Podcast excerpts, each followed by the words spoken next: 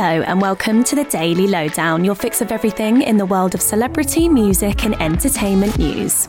Taylor Swift had the sweetest interaction with the son of fellow superstar singer Alicia Keys when the family went to see Taylor perform for her tour. Alicia took her eight year old son Genesis along with her to Inglewood, California to watch the anti hero hitmaker put on a show. And afterwards, Alicia shared a note that Taylor had written to Genesis, which said that she was so excited to hear the little one was coming to see her play. Grammy winning artist Alicia then shared how special it was to her son and thanked Taylor for her beautiful spirit.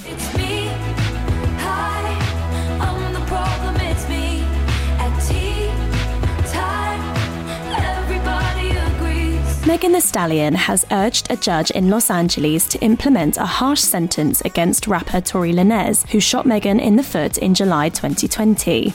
Tory appeared in court on Monday to receive his sentencing after he was found guilty of assault with a semi automatic firearm, having a loaded unregistered firearm in a vehicle, and discharging a firearm with gross negligence. Speaking via her lawyers, Megan requested that the judge hand down a 13 year sentence. She said in a statement that since she was attacked, she has not experienced a single day of peace and that she will never be the same again. A prolonged discussion delayed the hearing, and a sentencing is now thought to be taking place on Tuesday.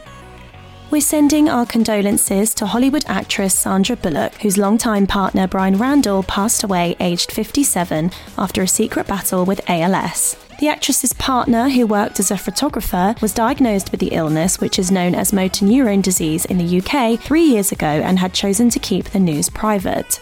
A statement confirmed the sad news that Bryan had died on Saturday. The statement said that the family were immensely grateful to the doctors who navigated the landscape of the illness with them. They asked for privacy to grieve and come to terms with the impossibility of saying goodbye to Bryan.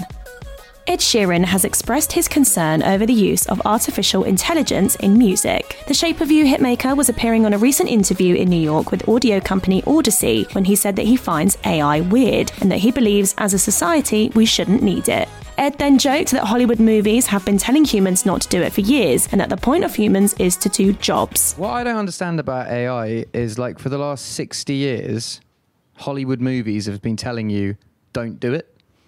And now everyone's doing it. Mm-hmm. And I'm just like, have you not seen the movies where they kill us all? Meanwhile, AI in music seems to be a growing trend, with Beatles legend Paul McCartney recently admitting that he was using the technology to create new music from the Fab Four. The music's due for release later this year. And more exciting names have been revealed as contestants taking part in this year's Strictly Come Dancing. On Tuesday, the BBC announced that Waterloo Road star Adam Thomas was joining, as well as BBC Asian Network DJ Nikita Kanda. The pair both said how thrilled they were to be joining the ballroom and Latin competition, which is due to begin in September. Meanwhile, other names taking part this year include Angela Scanlon and West End star Layton Williams.